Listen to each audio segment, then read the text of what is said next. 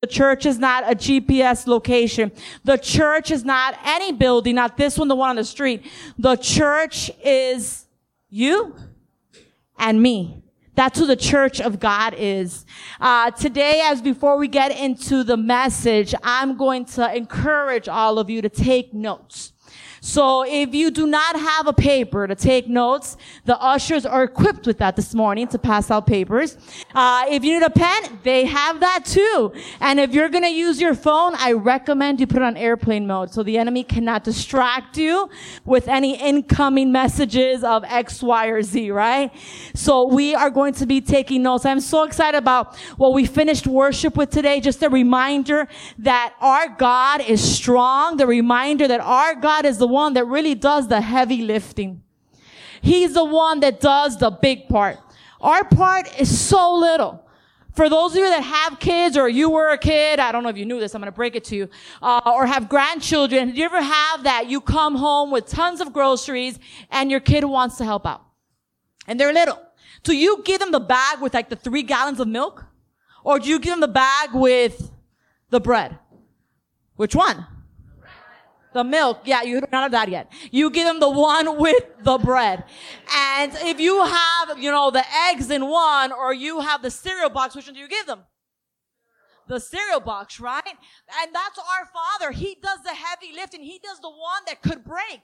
He gives us the easy load. And in that this morning, we're going to talk about enduring. To endure. That is our part. That is what we need to do. We need to endure. Our Heavenly Father is the one that does the heavy lifting and the one that opens the door that nobody can open, that closes the door that nobody can close. That's what He needs to do. That's His job. Our job is to endure. And the ladies that were here for conference, anybody here was here for conference? Pastor Amy opened up with talking about endurance. And when she opened up with endurance, I was like, whoa, God, you're just like amazing. Because that's the word of endure, a piece of that, that God wants me to deposit into you this morning. Let's pray. Lord, right now we just come before you. Father, I thank you. I thank you for the time of worship we were able to have. Lord, right now I pray that you anoint me to be able to deliver this message, but you anoint your people right now to be able to receive it, Father. I pray their ears be anointed to hear what you want them to hear, that their eyes be anointed to see what they need to see, Father. I thank you for you are in this house and your perfect will will be done this morning. I thank you for you complete you finish the work you have started in us. In the name of Jesus, amen. Amen. So this morning we're talking about enduring, about overcoming, being conquerors, about finishing, being victorious. Nowhere in the Bible does it say that God needs you to be first. Did you know that? Nowhere in the Bible does it say that God needs you to be second or to be third. What the Bible does say is God needs you to finish. To finish the race before you. Because the enemy would love and loves to have you look to the side and say, Hey, they're passing me. We received Jesus at the same time. That's it. I guess I'm just not capable. I just, I just can't. And you give up. But the Bible doesn't say you have to be first. You have to finish the race in front of you. So those of you that are praying for family members, dear friends, that have not surrendered to Christ, that have, maybe they know there's a Jesus, but they haven't surrendered. They haven't said, Jesus, you, you be in control of my life. It doesn't matter what time has passed because for God, what he can do in a day is what we can do in our own effort 10 years, 20 years. So when they come to Christ, they will fulfill the call that they have. It doesn't matter what time has passed by. Because in God, we are called to endure and we will endure. His heart is for us to finish. If we can go to Romans 8:37, write it down. Everybody has paper, right? Notes. Romans 8:37. I think a lot of you know this scripture already. Yet, in all these things, we are more than conquerors in him who loved us. If you can't tell, I want you like to like talk with me. Uh, more than conquerors of him who loved us. We don't conquer on our own strength. How do we conquer? His strength because of his love, we are more than conquerors. That is what he wants for us. That's his plan for us. Philippians 4:13. Anybody heard of that one? Philippians 4:13. I can do all things through Christ who strengthens me. I can do all things. Great. But finish the sentence. How do I do all things? Through Christ who strengthens me. So we are called to endure. We are called to finish. We are called to persevere. We are called to overcome. We are called to be more than conquerors in Christ. And he has told us how to be able to endure. I love it because we have such a loving God. He doesn't just say, I need this from you. Go figure it out and do a good job. Don't mess up on me now. He doesn't. He tells us what he wants. And if we really pay attention and we really listen, we'll be able to see the how. He might not show us 10 steps in, but he will show you the next step. Because the Bible says that his word is a lamp unto my feet and a light unto my path. Sometimes you just have the lamp and you can see the next step. And you know what?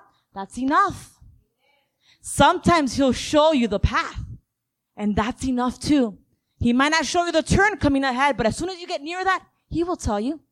If you incline your ear and you hear what he has to say.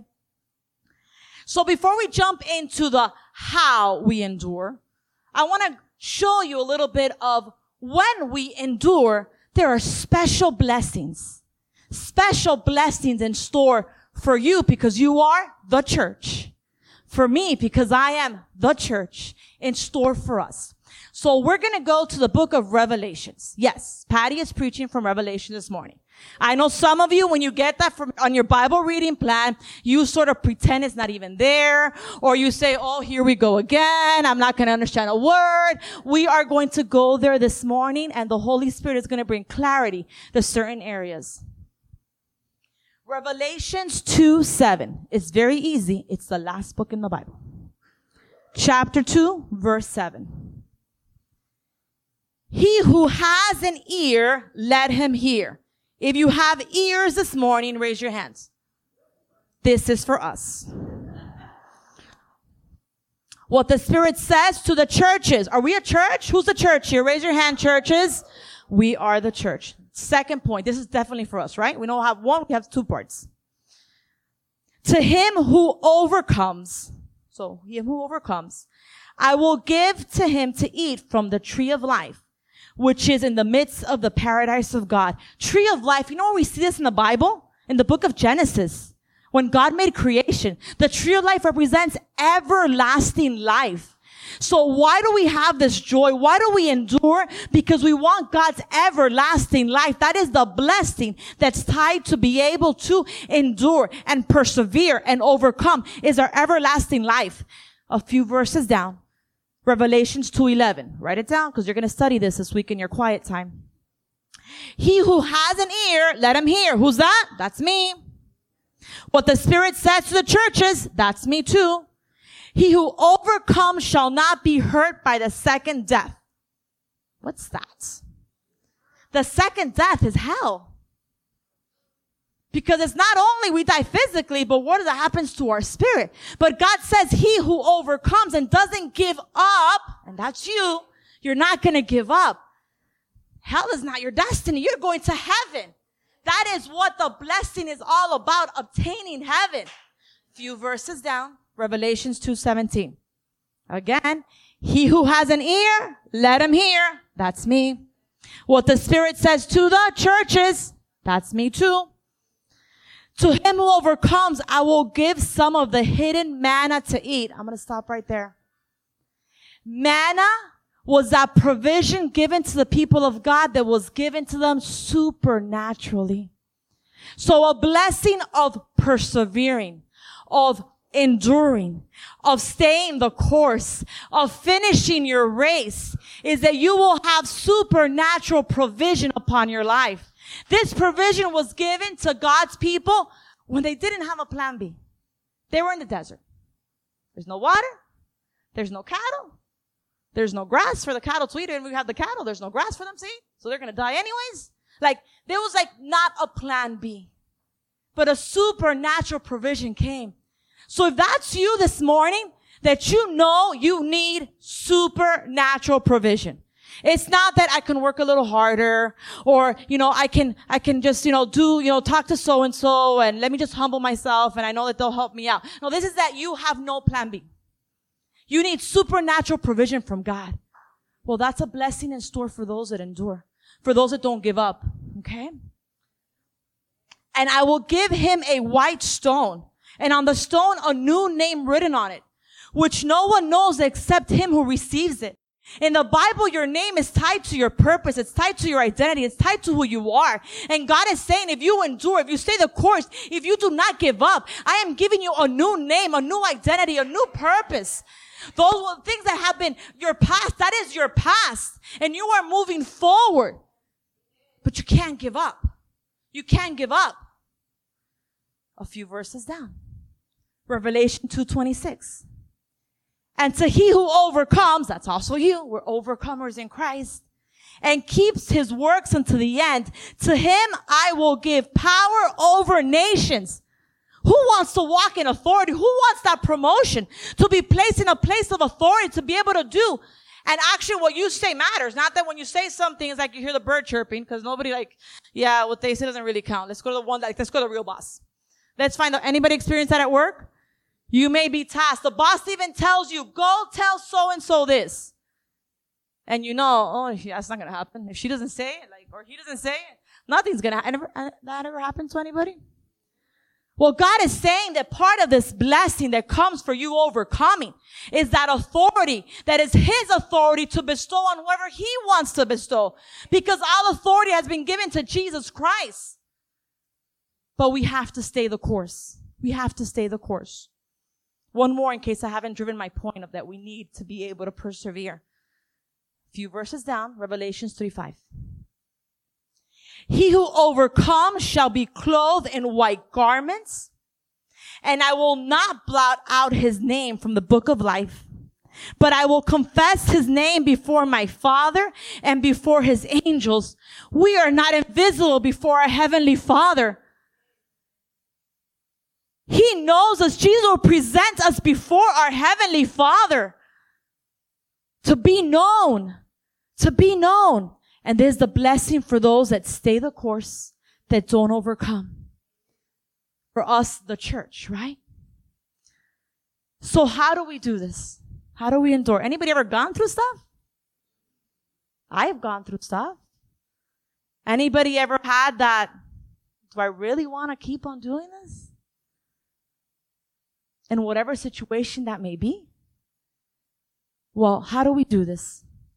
First point, we're going to go through seven points this morning. But write it down. We need to remain in our first love. Remain in our first love. Revelation 2 4. Go to that. Revelation 2 4. Remain in our first love. Nevertheless, I have this against you. You know that this word was written to the church. This was not written to the unbeliever. This was not written to the person that has not committed their life to the Lord. This was written to the church. And if God is bringing this to our attention, we're going to run through these things that most of it is found here in this book. I want to pay attention because he wants us to overcome. He wants us to finish the race. He wants us to be able to endure. So if he's throwing up a sign of saying, watch out, I want to listen to that because that's the love our father has. If my daughter is walking down and I see that there's a pitfall there because I love her, I will jump down and tell her, hey, don't go that way. If you say I'm going to come to church, I'm going down to one through 137 Avenue, and I know that there's a big accident there. Because I love you, I'll tell you, hey, change course. Do 132 or go up to 147. Like, like, I don't want you to go through that. So this is God telling us what we need to adjust. Revelation 2 4. Nevertheless, I have this against you, that you have left your first love. This church had been distracted. This church had let the cares of this world take over. They were doing a lot of good. And later, as you study this, you'll go back and see they were doing a lot of amazing stuff, but they got distracted. And they started focusing on the what's the next thing to do and the next thing to do and forgot that hold on. What's the first love? When they asked Jesus, what is the greatest commandment? What did Jesus say? To love who? Love God. Then comes the second one. But what's the first one? Love God above everything. Above everything.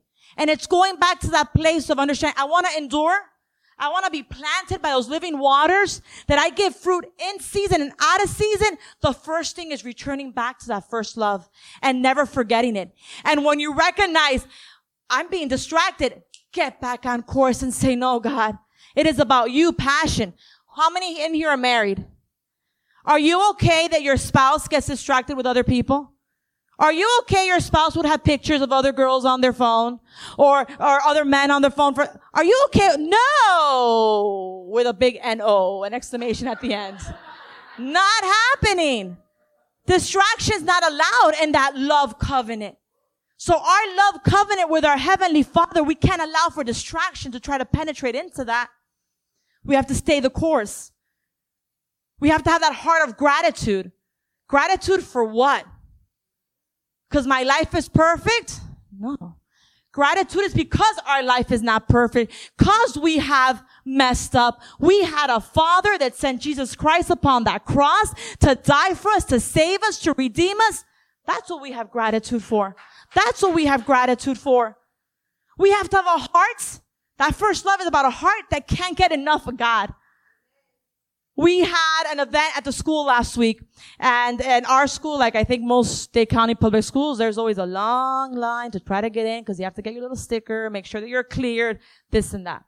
So this lady, a mom of this event that's going to be taking place brings this nice, I mean, I'm not a dog person, but this dog was cute. This dog was huge, super fluffy, lots of fur, and she just tied him at 12 o'clock Miami heat, tied him around, around the tree and made her line.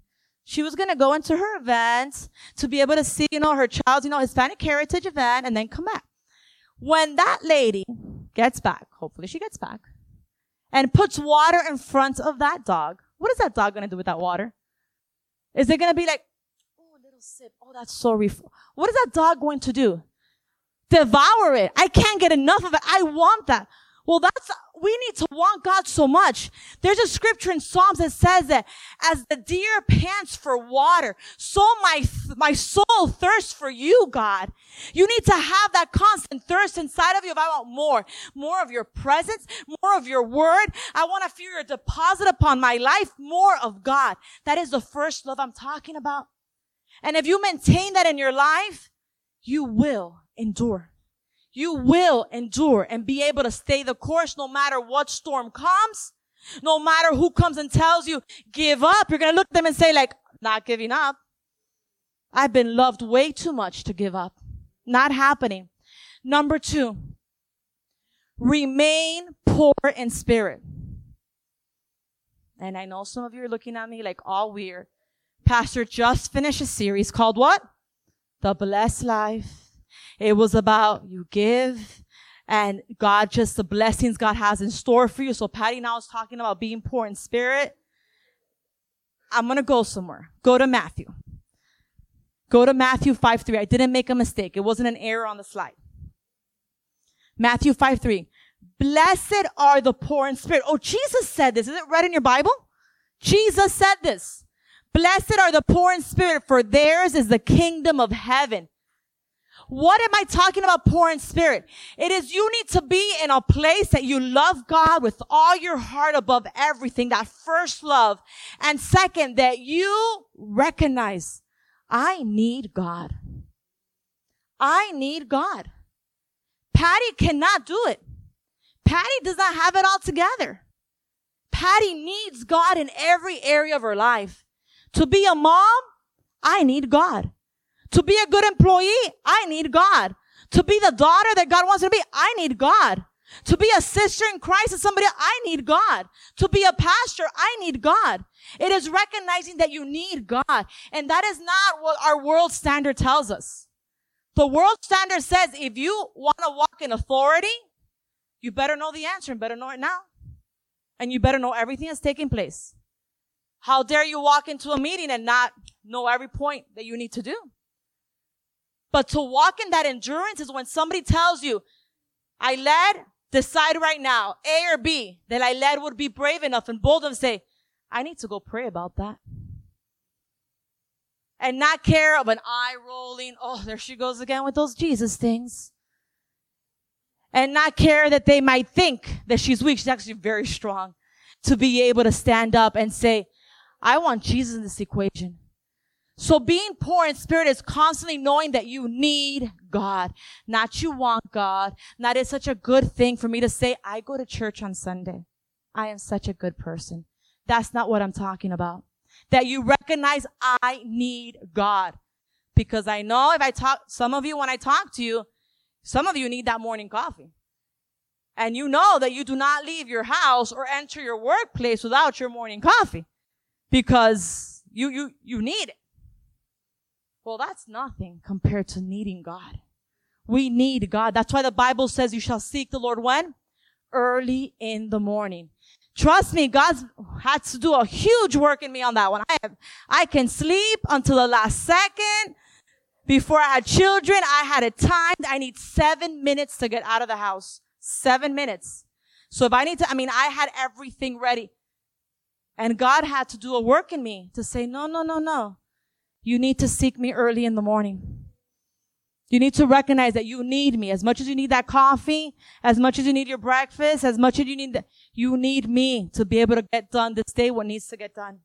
So what was number one? What was number one?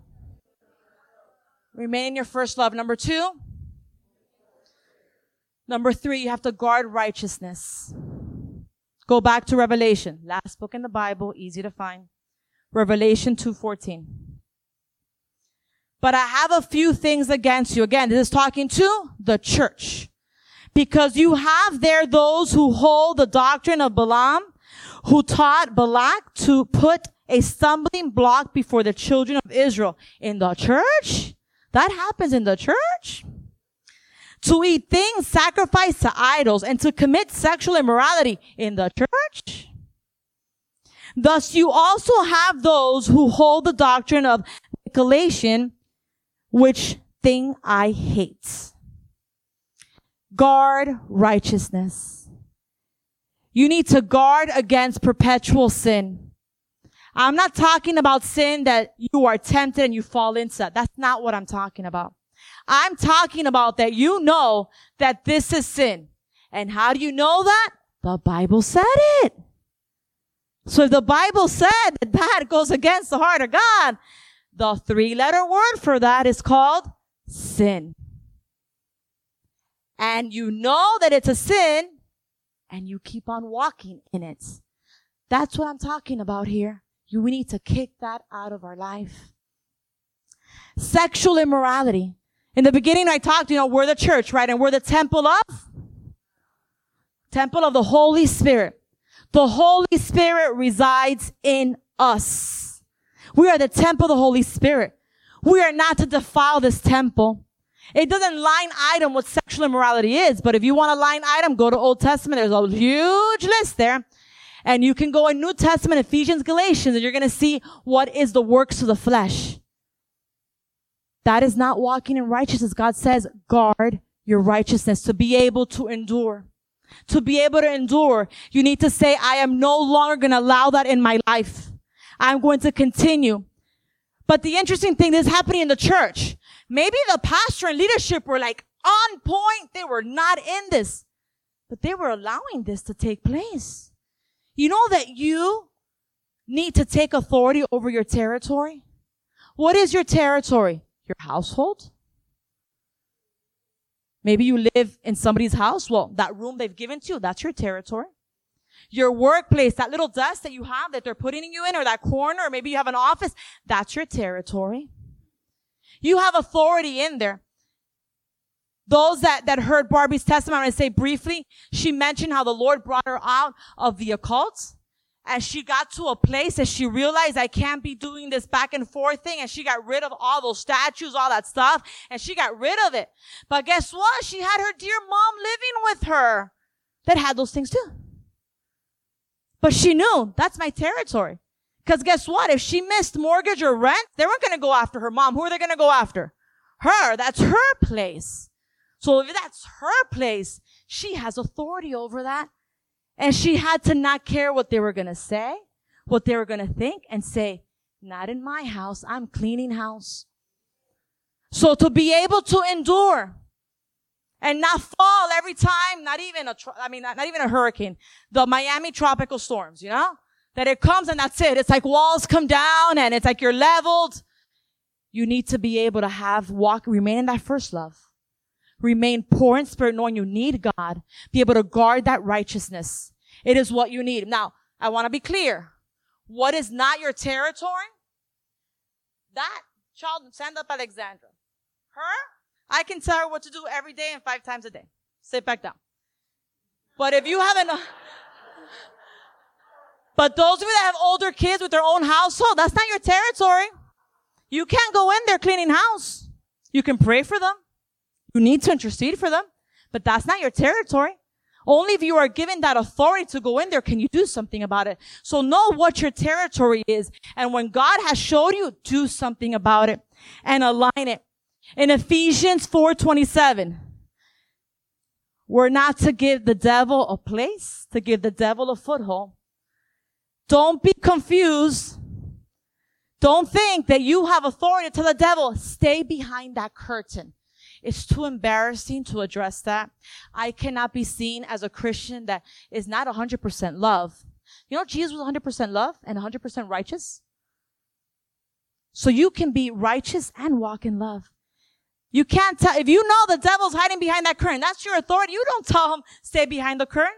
No! Before you know it, he's all over the place running wild and destroying everything that you have built. You need to say, out. Not here. Not happening. This is my territory that God has given me, and it is a God territory. The Bible says everything my foot touches, everything I stand on is blessed and holy. So let's make it holy. Let's make it holy for Jesus. Make it holy. Number four. Don't tolerate corruption. Don't tolerate corruption. Revelation 220.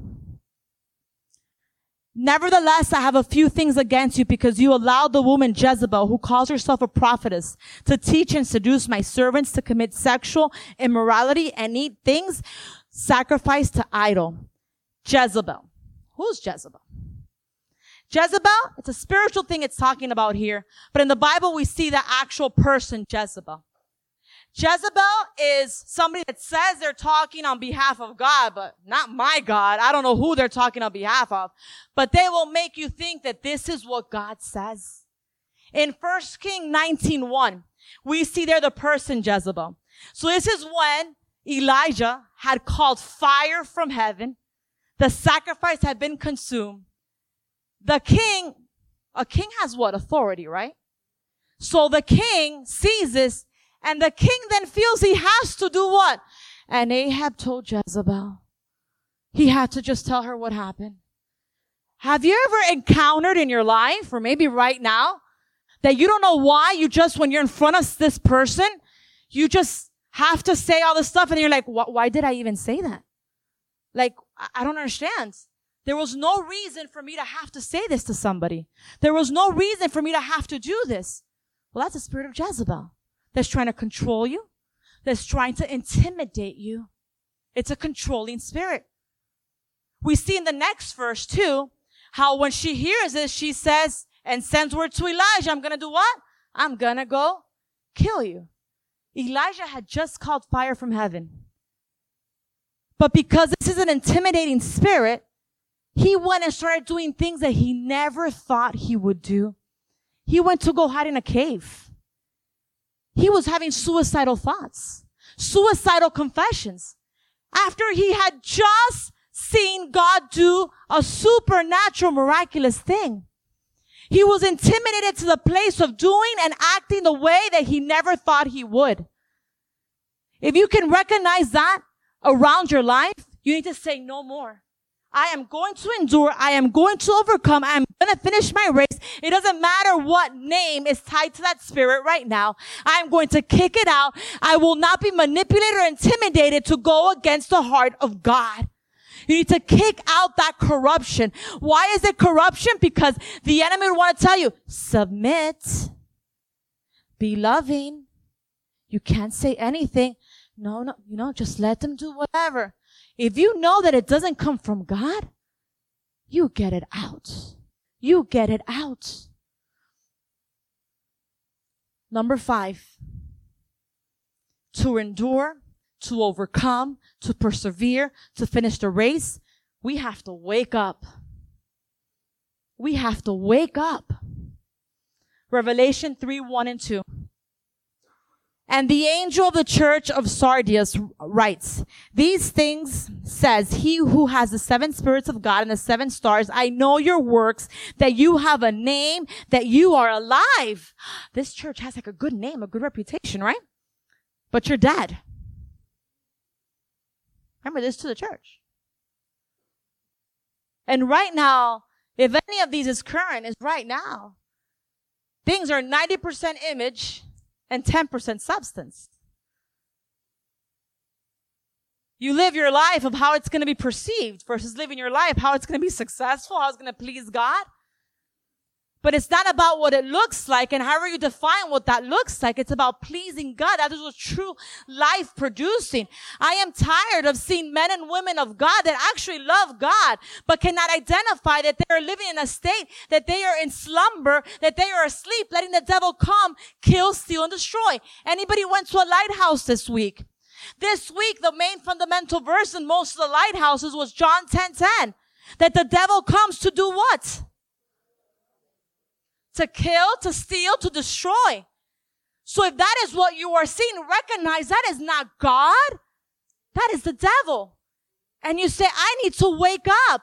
There's a war going on. You know what the war is against? Your life. Your life. Your generation. What you can produce. The enemy wants to cut that off. He doesn't want you to finish that race. But I'm here telling you today, we need to wake up as the church. We are the church. We need to wake up and say, no, Lord, I want to be vigilant. I want to see. I want to see what's happening and be able to stand up for you. We need to be awakened and we need to do what God would want us to do. It's not about our deeds. It's not about how much influence we have in our social media, how positive we are. It's not about how we can stand up for this good cause or that good cause. That does not cause change. That looks good. It feels good. You know that reminds me of? Eve in the garden. The devil told her, doesn't that look good? Are you sure that God said that? Come on, just a little taste here. Really? We can't go by what we see. We can't go by, I'm, I'm talking a physical scene, right? What is the true depth? Where are we? Where are we?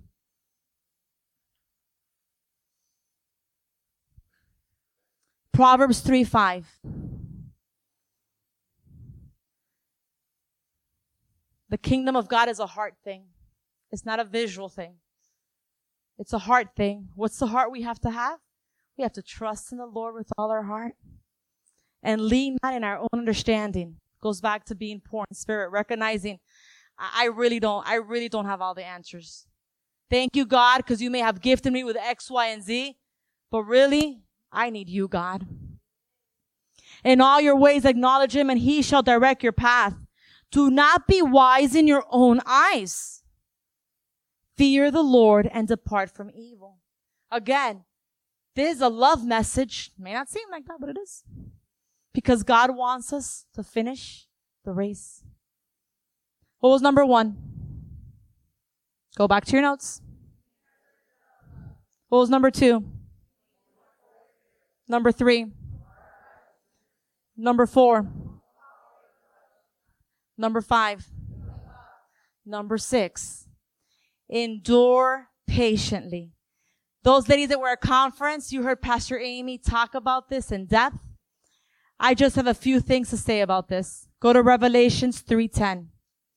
Because you have kept my word about patient endurance, I will keep you from the hour of trial that is coming on the whole world to try those who dwell in the earth. Don't give up. Don't give up.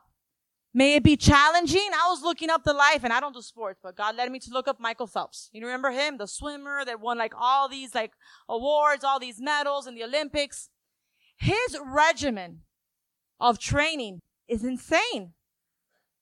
The amount of reps on not only in the, in the water, on the pool, but uh, he would do 500, you know, sit-ups or crunches in his morning routine. Then he had a different afternoon routine. He had a strict diet. Why would he do this? He had a goal. Well, our goal is to please God. Our goal is to attain heaven. Our goal is what we talked about in the beginning, all these blessings that are stored to be able to endure. Forget about Michael Phelps. What did Jesus Christ do to endure patiently? Cause that's really like, like that's, that's the big one. That's, that's really who like tops everything. Well, Jesus Christ, how did he endure patiently? He prayed all the time. Jesus had to pray. So if Jesus, part of his routine to be successful was to pray all the time, guess what? Do you have to pray? Do I have to pray? Oh yes. That is part of that patient endurance. Endure patiently. Jesus preached all the time. Did he preach what everybody wanted to hear? Not always, but he preached the truth in total love. Jesus healed everyone all the time. Uh, if you hear Sammy, uh, Sammy, two years old, when she doesn't want something, like if she's done eating or whatever she wants, she'll go, tomorrow. And super like with a conviction, like, no, you need to have one tomorrow. Like we're done. Like this is tomorrow. I am so glad that Jesus Christ never tells us tomorrow. When we call out to him, he is there for us today, now, not tomorrow, but now. Jesus was obedient. You know, Jesus Christ, the Son of God, was baptized by somebody? Think about it. Jesus needed somebody else to pray over him. He needed somebody else to baptize him. Well, his father had said it, so he was going to be obedient. He was so obedient, he went to the cross, not wanting to go to the cross. So that is how you endure patiently, is following what Jesus did. What Jesus did. Look at Revelation 3, 7, and 8. Because nobody wants to endure patiently, right? When they say, even hear the thing, don't pray for patience, because if you pay for patience, what happens? You get trials. But sometimes we, we, we need to get built up. You know? Sometimes we're a little snowflakeish, you know? Any little thing and we're like, oh, the world is all collapsing. What happened? What happened? My nail lady had to cancel on me. You got to be kidding me, right? We need to go through a little, you know, we need to build up. We need some resistance there. We need to get it together, you know? And then the men, you know, some really love the word. You can't go to the gym today. Oh, I can't go to the gym today. What do you mean? What do you mean? I can't go to the gym today.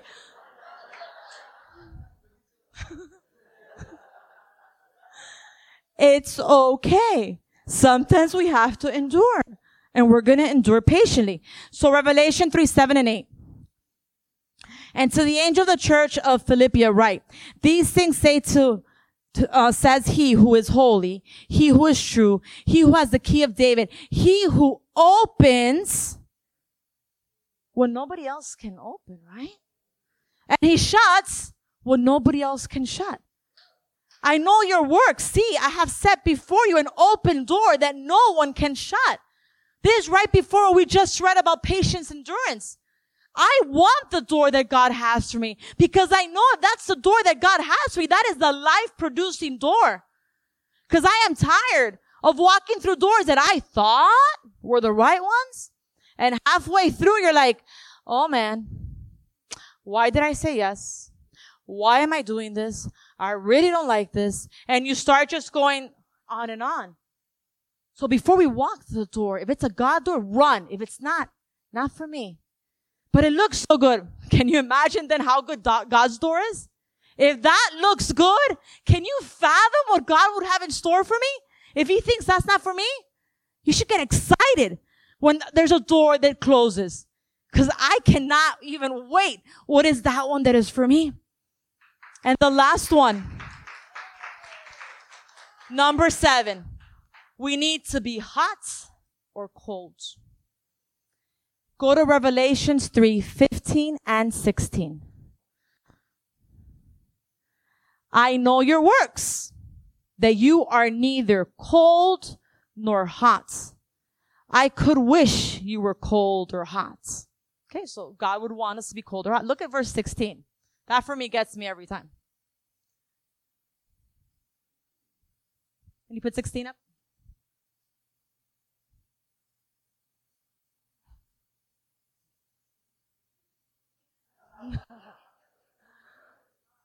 It's okay. The background's different, not a problem. So then, because you are lukewarm and neither hot nor cold, I will what? You out of my what? The Bible says that. The Bible says that. We need to choose. We need to be hot or cold. We need to choose. Hot water is medicinal. Hot water brings healing. Anybody ever had to get a tea? Do you brew a tea in cold water? Do you brew a tea in warm water? It has to be piping hot for that to brew correctly. You need to be hot and when you're, you need to be passionate about Jesus. Not to say that Jesus is not death. I know that. I know my husband son says, Patty, like tone it down. The music doesn't have to be that loud. I get it. You know, if you are in a place and you cannot be, you know, be passionate, God will hear you if you need to pray like this. God will hear you. You have to pray under your breath. He will. But if you have the opportunity to shout out, to call out to him, call out and shout out and be passionate for him. Cold water is refreshing. Cold water is just so refreshing to your soul and to you. So whatever God has called you to be, you do it a hundred percent and not settle for mediocre, not settle for the middle of the road, not settle for wishy-washy. I'm going to do, I'm going to pursue you, God. I'm going to pursue you, God, no matter the cost. And in closing, worship team can come up. Revelation 3:19. Those whom I love, I reprove and discipline. So be zealous and repent. This is because God loves us and he wants us to finish. Is why he wants us, that we can put all the, the different, um, the seven points on there, why he wants us to remain in that first love. He wants to remain being poor in spirit. He wants us to guard righteousness, to not tolerate corruption, to be awakened and be vigilant, to endure patient, to be hot or cold because of the love. And if you recognize this morning that there is an area here that you have not, because I was doing this, I was repenting before the Lord. That's what he says, repent. He said, repent. It's not go in a corner and cry because you've been a horrible person. No, he says repent. And how do you repent? You call out to him and say, God, thank you for your love, that you have shown me an area that I need to adjust so I can continue running my race. Thank you, God, that your love would reach me in this way. Father, thank you for showing me. And right now I repent. Forgive me. Forgive me for doing. Fill in the blank. And the second part of that prayer is God, help me to forgive myself. Help me to forgive myself for falling into one, two, and three. And you know what happens? The Word of God says He is faithful and just to forgive you. It's not right now, go and now cry, and I can't do anything for Jesus because I, I messed up. Repent and run and run and endure and finish your race that God has set in front of you. The past, who doesn't have a past? Can anybody raise your hand? I can't raise my hand. Maybe she can raise her hand. I don't know. That's I'm pointing to the six year old. That's about it. We all have a past. And I'm sorry if you've gone through stuff. I'm sorry if you've been through situations and nobody should have had to go through that. I am sorry that you had to go through that. But you know what? You have a God that says, look before you. Look what I have before you. Look what I have before you. The past was rough. It was tough. It was horrible under every classification. Any way you twist it, it was bad. But in spite of that, God says today is your day to arise. To arise and run.